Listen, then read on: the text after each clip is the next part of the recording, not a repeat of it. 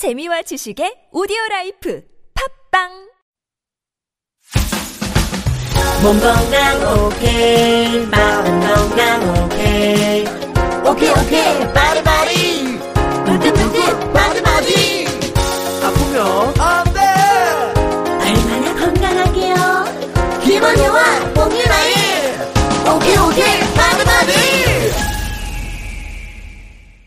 Somebody, anybody, everybody. 모두가 건강한 세상을 꿈꿉니다. 시름시름 골골한 사람은 nobody 활력 넘치는 일상을 위한 방송. 오케이. body 안녕하세요. 개가수 김원입니다. 안녕하세요. 개그맨 홍윤화입니다. 네. 우리가 이 사람의 인성을 평판할 때요. 정말 착한 사람을 보고 이렇게 말하죠? 야는 뭐 법 없이도 잘 살 기다. 네 다시 말해 법이 있든 없든 나쁜 짓 안 하고 늘 성실하게 착하게 살 사람이란 뜻인데 이 법이란 게 말이죠. 네. 사회 정의를 위한 것만이 아닙니다. 별의 별 법이 정말 많아요. 그래서 이런 말 자주 하잖아요 아 법대로 합시다 법대로 아, 맞아요, 맞아요. 갈등을 해소하기 위한 법도 있지만 개개인의 권리를 보호하기 위한 법도 있습니다. 직장인을 위한 법 개인 사업자를 위한 법 어린이 청년 노인을 위한 법도 있고요 사람뿐 아닌 동물보호법까지 있으니까 네. 또 그중에서 우리 국민의 건강을 위한 법이 있죠. 자 그게 바로 국민건강보험법이죠 네. 그 국민건강보험법이 존재하기 때문에 오늘날의 국민건강보험제도가 있는 겁니다. 네, 이 시간을 통해서 뭐 저희가 여러 번 얘기를 했지만 크게 아파본 경험이 있는 분들은 잘 아실 거예요. 대한민국의 국민건강보험제도가 얼마나 잘 되어 있는지. 맞습니다. 그리고 대한민국의 국민건강보험법을 운영하는 기관이 바로 국민건강보험공단과 우리의 심평원입니다. 법을 운영을 한다. 네. 이거야말로 뭐 정말 대충대충 설렁설렁하게 하면은 큰일 납니다. 엄청 꼼꼼하게 해야 돼요. 그래서 오늘은 팟캐스트판 알쓸 신잡 바로 국민건강보험법에 대해 이야기해볼까 해요. 잠깐만 알쓸 신잡이면 내가 유희열인가요 지금? 어 제가 유희열 씨고 우리 김원효 씨는 유시민 씨. 유시민. 어, 저 원래 시민이고. 예. 아, 근데 갑자기 유시민 씨라고 하니까 좀 유식해지는 느낌이기도 하고요. 네 그렇습니다. 네. 그래서 이 시간 함께 해주실 분들 소개할게요. 우리 박간호 변호사님, 김지현 차장님 안녕하세요. 안녕하세요. 안녕하세요. 반갑습니다. 예. 아, 오늘 또 변호사님을 모셨네요. 네. 저 아주 스마트하고, 예. 아니, 지금 차장님이 맨날 혼자 오시거나 아니면 동료분들하고 오시다가 오늘 갑자기 변호사를 또 모시고 오시니까 저희가 약간 좀 위축된 기분입니다. 네, 오늘 아주 든든합니다. 네. 잘못한 거 없는데 앞에 경찰 아저씨 이렇게 경찰차 지나가면 약간 이렇게 겁먹듯이. 아, 우리도 다음에 누구 데리고 올까 했는데 네. 이제 우리 이게 거의 뭐 마지막이라 네. 이제 얼마 안 남았잖아요. 그쵸. 그러니까 아, 너 누구 데리고 올 사람 없어요? 아는 사람 높은 사람 없어요? 아는 사람 중에 제일 높은 사람이라고는 뭐 피, 코- 코빅 PD 말고 없어요, 없어요. 없어요. 저희 집, 집주인 아저씨. 제일 높은 사람. 예. 자, 오늘 저희가 어, 사실 늘 이 시간에 요즘 사람들은 뭐 어디가 아픈가, 아플 때는 어떻게 해야 되나, 각종 질병에 대해서만 얘기를 했었는데 오늘 약간 법 얘기를 하려니까 좀 부담이 됩니다. 맞습니다. 우리가 뭐 아는 거라고는 뭐 약은 약사에게 진료는 의사에게 뭐 이게 전부거든요. 네. 자, 일단 국민건강보험법에 대한 정의를 좀 내려주시죠. 네. 일단 국민건강보험법이라는 게 그냥 이제 갑자기 만들어져서 하늘에서 뚝 떨어진 그런 법이 아니라 이제 정말 수많은 논의를 거쳐서 이제 2000년도에 제정이 된 그런 법입니다. 네네. 그래서 기존에 원래 제공하던 의료보험보다 좀 더 적용 범위도 이제 넓히면서 부- 국민들한테 좋은 보장 혜택을 이제 드리고 싶어서 생기게 된 법이고 이제 국민건강보험법 1조에 보시면 이제 선언적으로 이런 말이 있어요. 뭐 국민의 질병 부상에 대한 어떤 예방 진단 치료 이런 걸 이제 목적으로 한다 이런 게 있는데 네. 그냥 쉽게 말해서 뭐 국민들이 이제 아프거나 다치거나 이랬을 때 그 아프거나 다치는 걸 일단 예방을 하고 네. 만약에 정말 아프거나 다쳤다면은 그걸 정확히 진단을 해서 또 이렇게 다 나을 수 있게 치료를 해주는 이제 그런 목적을 가지고 만들어진 법이라고 이해하시면 되겠습니다. 아, 이거 말로만 들어도 너무 뭔가 근엄한데요. 맞아, 맞아. 자, 그렇다면 국민건강보험법에 대한 업무가 엄청 많을 것 같은데 그 업무는 어떤 분이 맡아서 하시나요? 그에 대한 답이 국민건강보험법 제2조에 있습니다. 그 2조를 보면 국민건강보험 관련 업무는 보건복지부 장관이 맡아서 주관한다라고 먼저 이렇게 선언적으로 이제 기재가 되어 있어요. 어, 작가님이 혼자 다 해요, 이거. 아 그렇진 않습니다. 왜냐하면 저희가 지금 너무나 많은 그 건강보험 업무들이 있기 때문에 장관은 주관하는 큰 그림을 그리는 역할만 하고요. 네. 그 나머지 전문적인 역할을 저희 심평원과 국민건강보험공단이 하도록 법에서 규정하고 설립되게 된 겁니다. 아. 네, 장관님이 이제 바쁘시면 안 되기 때문에 저희 심평원하고 공단이 나눠서 네. 좀 일을 많이 하고 있습니다. 어, 아, 그러니까 저나 우리 김원효 씨는 우리 심평원에 대해서 오케바디 진행하면서 꽤 많이 배웠거든요. 그죠, 그죠, 그죠. 근데 아직도 많은 분들이 건강보험공단에 대해서는 얼추 아는데 뭐 심평원이 뭐지? 이러면서 약간 헷갈려 하시는 분들 많아요. 맞아요. 네. 네, 그래서 참 제가 이제 홍보부에 있으면서도 이게 참 되게 어려운 일인데 네. 국민분들이 좀 아직도 많이 모르세요. 그래서 이제 왜 모르나 이런 생각을 저도 많이 해봤는데 네. 일단 국민건강보험공단 자체는 이제 국민들을 위한 업무를 굉장히 많이 해요. 국민과의 접점이 있는 업무를 많이 하는데 저희 심평원은 상대적으로 좀 국민과의 어떤 직접적인 대면 업무보다는 이제 병원하고 주로 업무를 하거든요. 네. 그래서 병원에서 일하시는 분들의 100%는 정말 심평원을 다 알고 계세요. 음, 다 알고 계시는데 이제 국민 여러분께서는 좀 아직도 이렇게 조금 생소하죠. 모르는 예, 네. 분들이 많다. 그래서 왜냐하면 뭐 일반적으로 이제 국민들이 매월 막 이렇게 보험료도 내고 하잖아요. 네네. 건강보험료 내는데 이제 그런 것도 다 이제 공단에서 건강보험 가입자의 어떤 자격 관리를 하고 돈을 걷어가고 막 이런 일들을 하다 보니까 좀 아무래도 저희가 이제 좀 국민 여러분께는 좀 직접적으로 아직은 좀 다가가지 못한 면들이 좀 있는 것 같습니다. 네. 그 제가 그 하나 에피소드가 재밌는 네. 에피소드가 제가 이제 사내 변호사로 회사에 이제 취직을 해서 네네. 제 어떤 그제 법조인 그 윗분 중에 제가 이제 인사를 드리려고 네. 아제 심평원에 입사를 했습니다. 그랬더니 아 그래 박 변호사 축하해 이러면서 거긴 근데 그 뭐 하는 데인가 그러면 아 건강보험 관련해서 심사하고 이런 곳입니다. 그래서 한참 이야기를 이제 합니다. 네.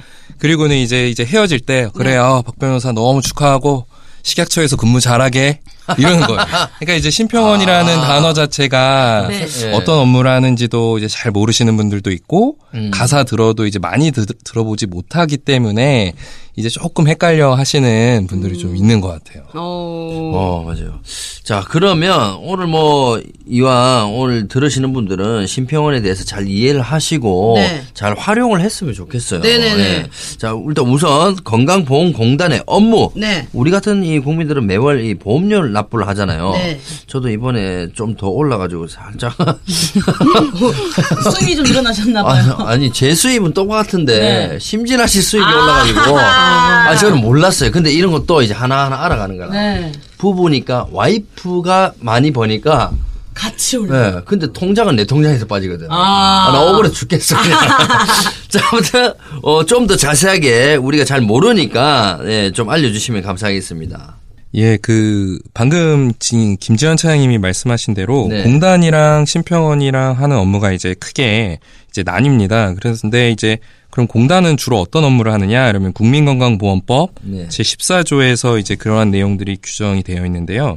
네. 일단 쉽게 얘기했을 때 이제 방금 얘기하신 게 이제 김현효 씨께서는 이제 네. 가입자신 거죠. 네네네네. 그 가입자의 어떤 자격을 관리한다고 해서 이제 보험 자격이 네. 있는지 왜냐하면은 이제 간혹 그 보험료를 부득이하게 체납하시게 되면 그 자격을 이제 계속 부여할 수 없거든요. 네네. 그래서 이제 자격 관리도 하고 그 어떤 보험료 관련해서 이제 징수를 해야 되는 경우에는 징수도 하고 네네.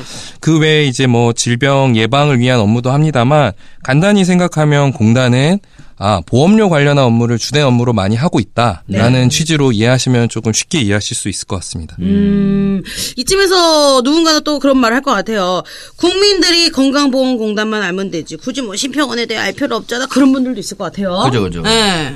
네, 일단 결론부터 말씀을 드리자면 사실 맞는 말이에요. 맞습니다. 맞아요? 그러니까 사실 국민들이 심평원을 몰라도 이렇게 잘 살아가실 수 있으세요. 근데 이제 한 가지 좀 부탁을 드리고 싶은 건 네. 그래도 심평원에 대해서 아시게 되면 이제 좀 더 이렇게 편리하게 그리고 좀 더 스마트하게 병원을 이용하실 수 있어서 아, 그렇죠. 예, 이렇게 몸이 뭐 아프거나 이러기 전에 좀 미리미리 심평원을 좀 아셨으면 좋겠습니다.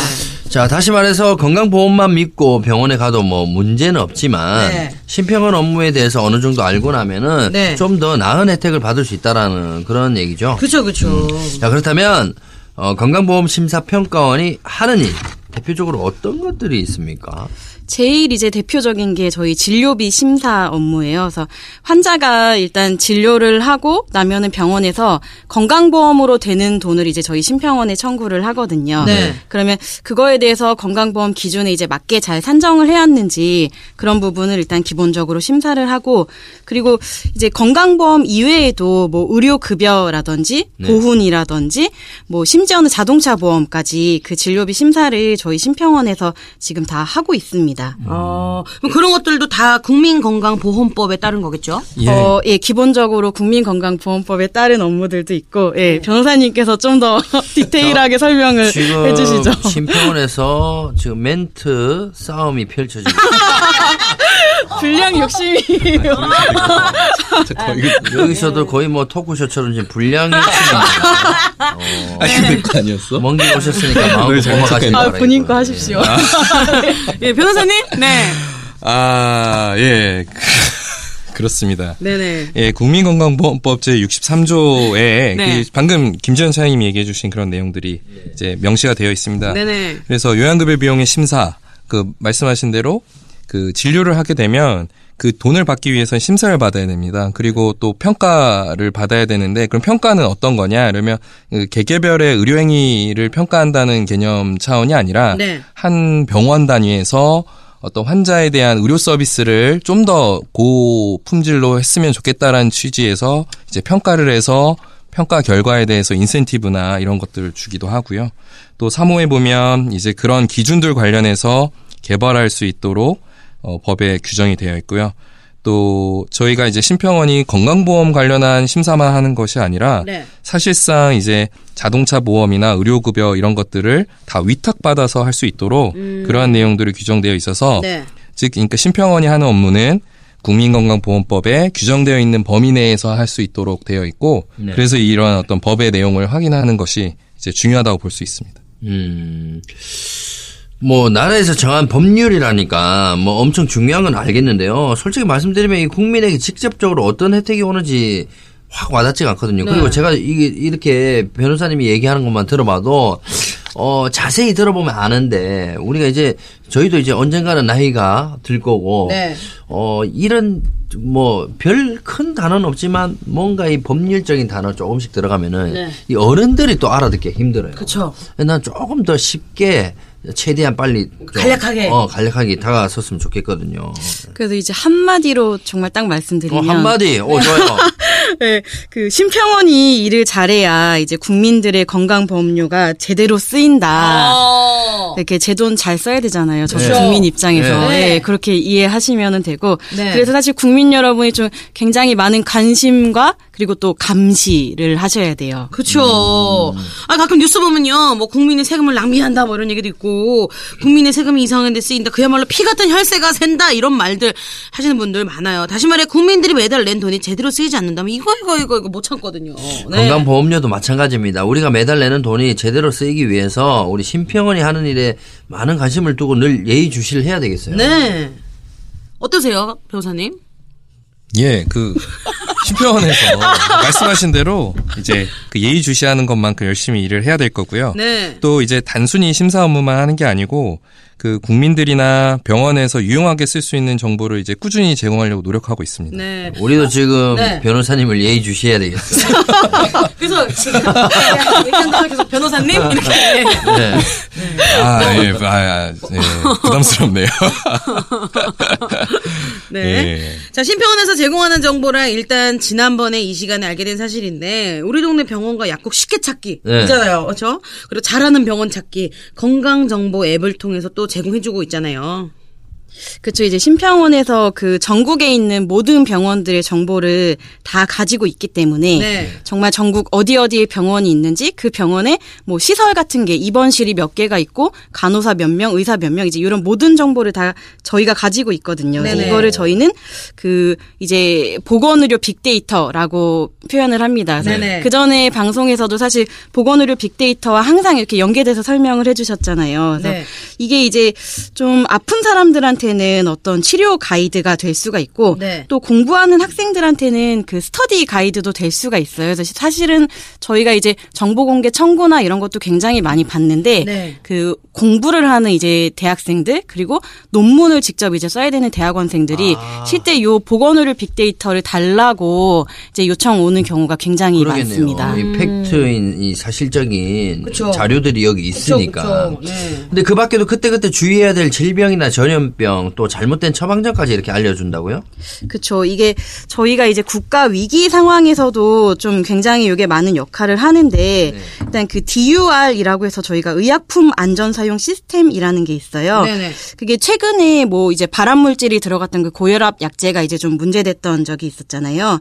그 발사르탄 사태 때에도 저희가 요 DUR 시스템이랑 보건의료 빅데이터를 통해서 네. 좀 많이 요게 처방되는 걸 좀 많이 막았었고 네. 그리고 또 대표적으로 이제 메르스 사태 때 어. 그때도 이제 메르스 접촉자가 이제 그 병원 진료 기록이나 이런 걸 보면 어떻게 이동하는지 그 경로를 저희가 이제 다 파악을 할 수가 있거든요. 그래서 오. 그런 걸 파악해서 또 전염병 확산을 좀 막은 사례도 있었습니다. 어, 네. 이거 상당히 많이 하는데요. 네.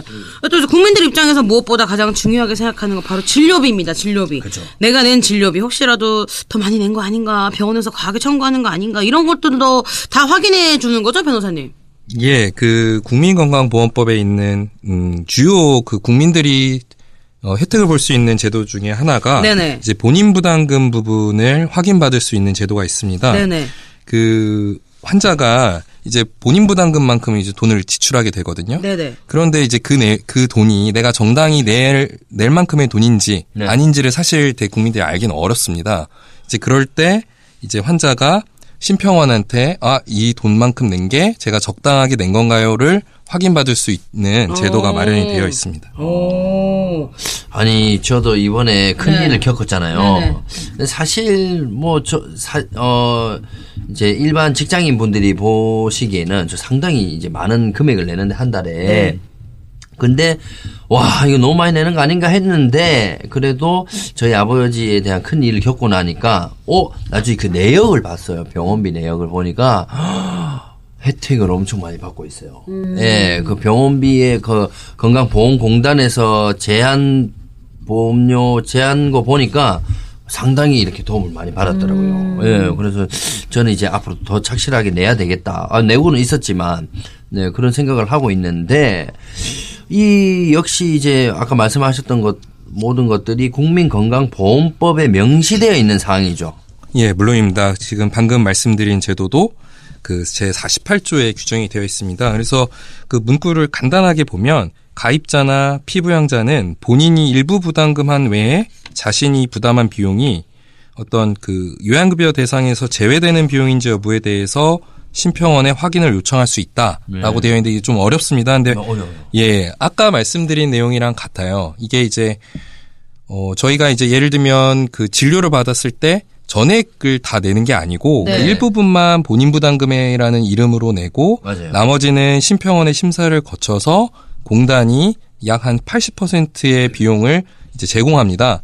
그런데 거기 안에는 저희가 이제 소위 뭐 비급여라는 비용 이 있잖아요. 네. 비급여가 이제 혼재되어 있는 경우도 있고 또는 뭐 차고나 이런 거로 인해서 본인 일부 부담금이 좀 과도하게 낼 여지도 있습니다. 그럴 때 이제 실수가 발생했을 때 이제 어, 가입자나 피부양자니까 국민 누구든지 심평원한테 제가 낸 돈이 합당하게 계산이 잘 된 건가요? 라고 신청할 수 있다라고 규정이 되어 있는 거고요. 네네. 그렇게 신청을 받은 심평원은 이제 확인을 해서 정당한 비용입니다. 라면 정당하다고 정당하지 않은 경우에는 환자와 병원한테 그리고 공단한테 어, 차액만큼 예를 들면 뭐 어, 100만 원을 냈다. 근데 110만 원만큼 냈으면 10만 원은 이제 초과되는 비용이지 않습니까?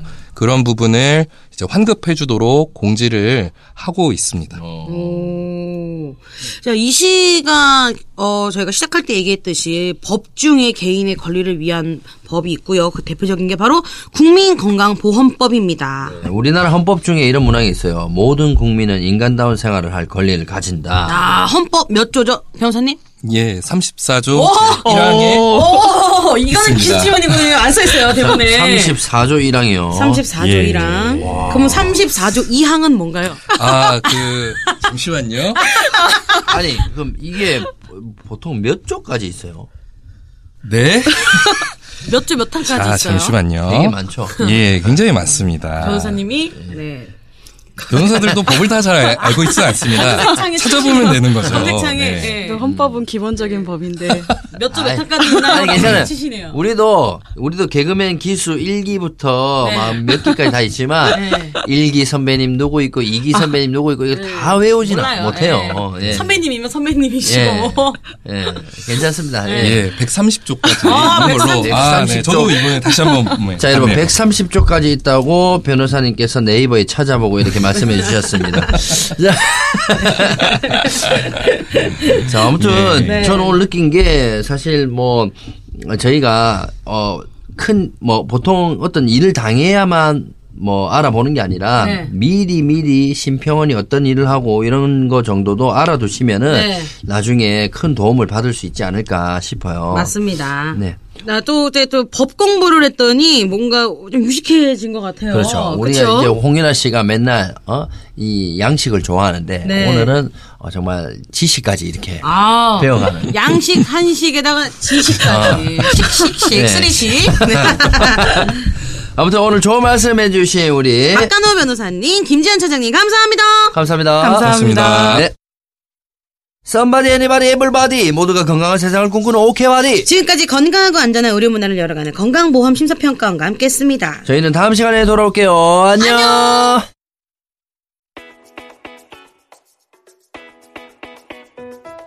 이야, 기가 막히더라고요. 기가 막혀. 뭐가요, 뭐가, 뭐가 그렇게 기가 막히는데요? 심평원 사옥말입니다. 아, 원주에 있는 거요? 어, 가봤어요? 당연히 가봤죠. 원주 시내 한복판에 보란 듯이 우뚝 서 있는데, 아유, 얼마나 멋지게요. 이번에 옆에 이사옥도 완성됐더라고요. 그래서 이번에 서울 사무소까지 원주로 싹 다 이전한다고 안 합니까? 그래요? 세상에 세상에. 그럼 앞으로는 원주 하면 심평원, 심평원 하면 원주. 야, 이제 심사평가 업무가 훨씬 더 효율 화되겠어요.